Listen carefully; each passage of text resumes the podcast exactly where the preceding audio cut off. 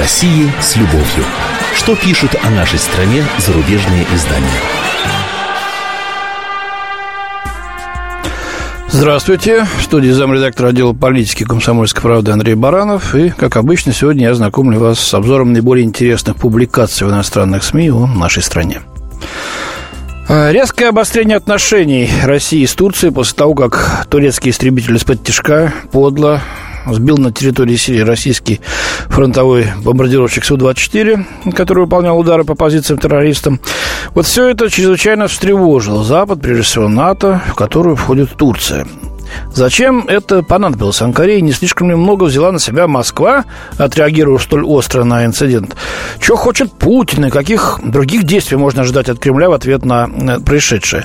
И к чему в итоге это приведет? Неужто к новой холодной войне или даже прямому военному столкновению?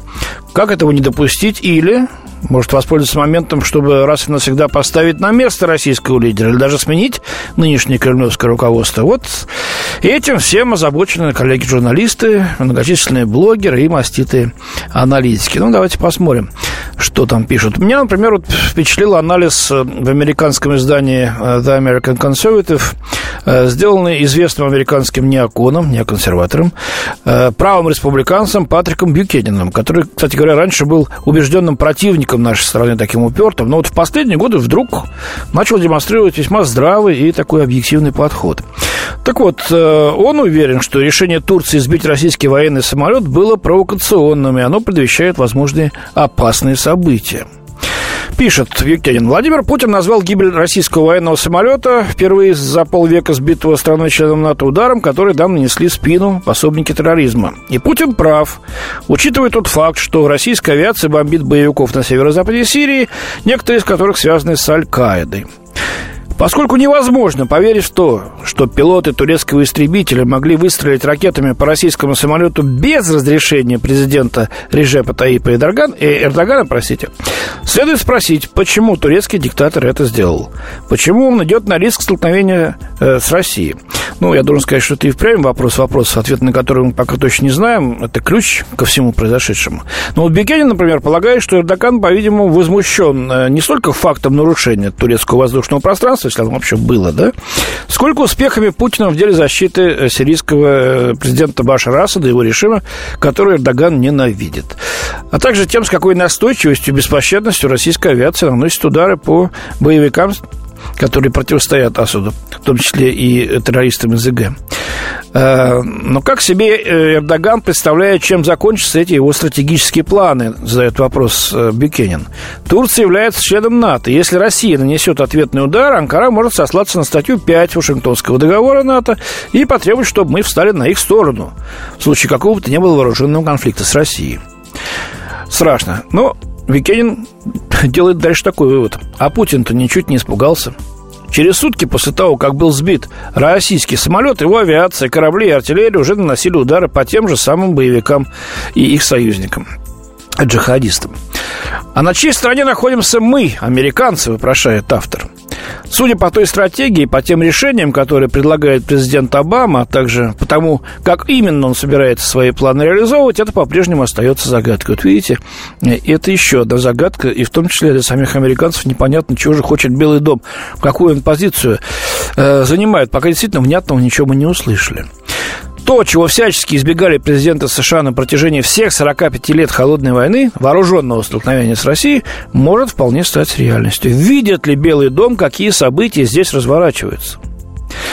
И вывод. На сегодняшний день Путин поддерживает авиаудары, наносимые ВВС США и Франции по позициям ИГИЛ, запрещенной в России организации.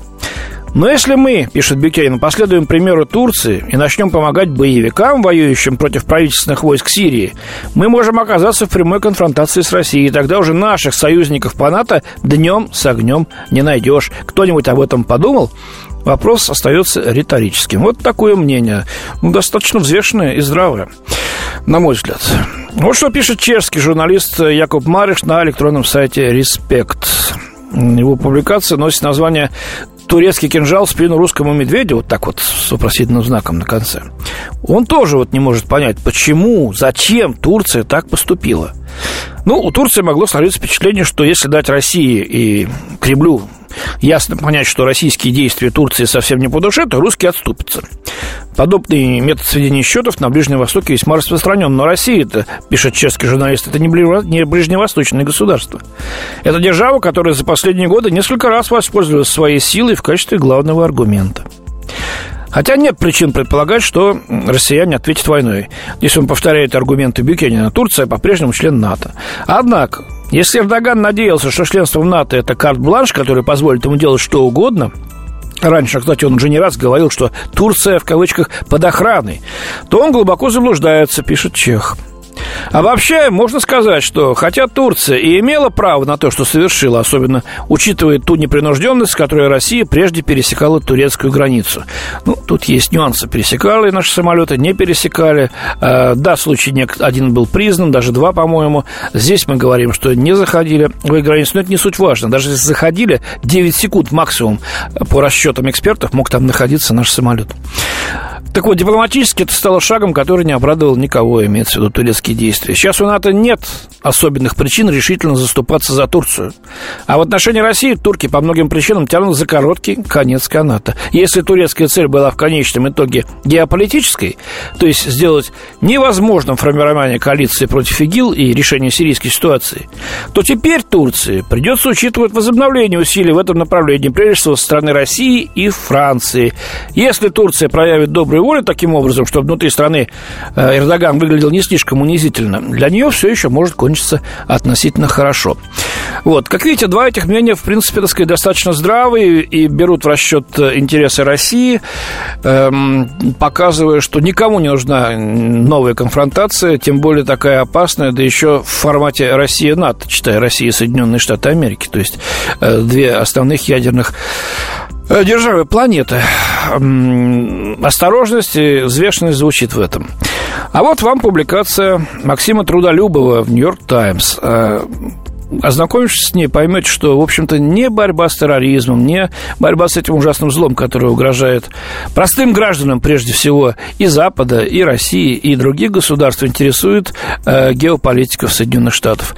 Геополитиков интересует только геополитика, только власть. Они вот очень боятся, как бы вот вступление России в совместную борьбу с терроризмом не усилило бы позиции России в мире, потому что это гораздо хуже, чем победа над этим самым терроризмом. Читаем.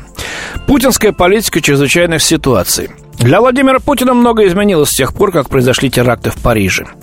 Клише о том, что агрессия в Крыму и на Украине показывает, что он представляет собой большую угрозу для Запада, чем ИГИЛ, было выгодно критикам президента Обамы, но теперь это безнадежно устарело.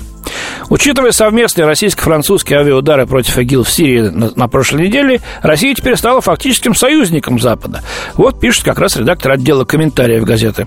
А автор блога э, Russia File Института Кеннона Максим Трудолюбов в статье для Нью-Йорк Таймс. По сути дела, уверен он, Путин использует свою коронную политику чрезвычайных ситуаций, чтобы держать страну в почти постоянном состоянии тревоги. Безопасность получает приоритет над политическими, юридическими или рыночными свободами. Слушайте, ну кто нам создает-то все эти ситуации? Кто заставляет нас реагировать на это? Когда обесточивают Крым, когда сбивают наш самолет, когда взрывают наш гражданский лайнер – это что, мы сами, что ли, придумываем? Чтобы, понимаешь ли, свободу растоптать? Ладно, дальше читаем. До терактов в Париже, да, перспективы ближневосточной авантюры Путина в Сирии не были радужными. Интересно, когда США бомбят, значит, в Сирии там верблюдов или что, не знаю, отдельные мотоциклетки, это, значит, все нормально. Когда российская авиация начинает бомбить э, место, месторождения нефти, нефтяные караваны, склады, центры по обучению боевиков, это авантюра, конечно. Э, затем, 31 октября, пишет он, когда был взорван российский пассажирский самолет над Синаем, все изменилось.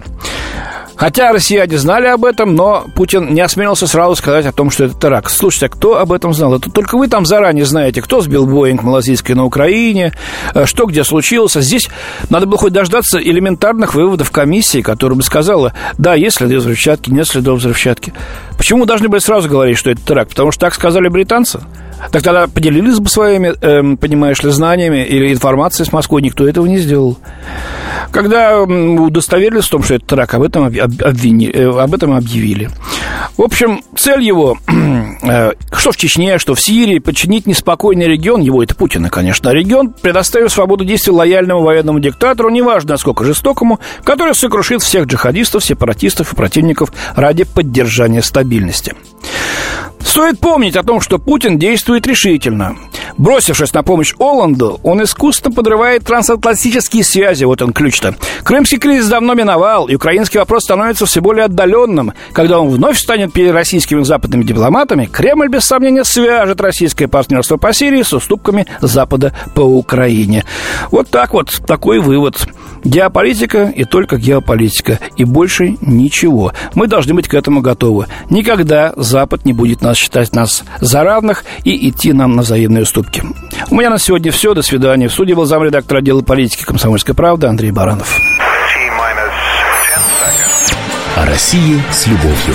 Что пишут о нашей стране зарубежные издания?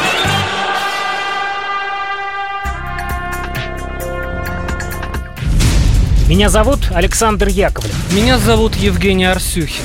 У нас есть к вам убедительная просьба. Ни в коем случае не включайте радио «Комсомольская, правда». В понедельник в 6 вечера. Но если вы все-таки решитесь это сделать, то вы услышите.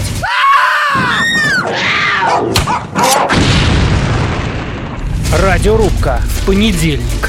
18.05.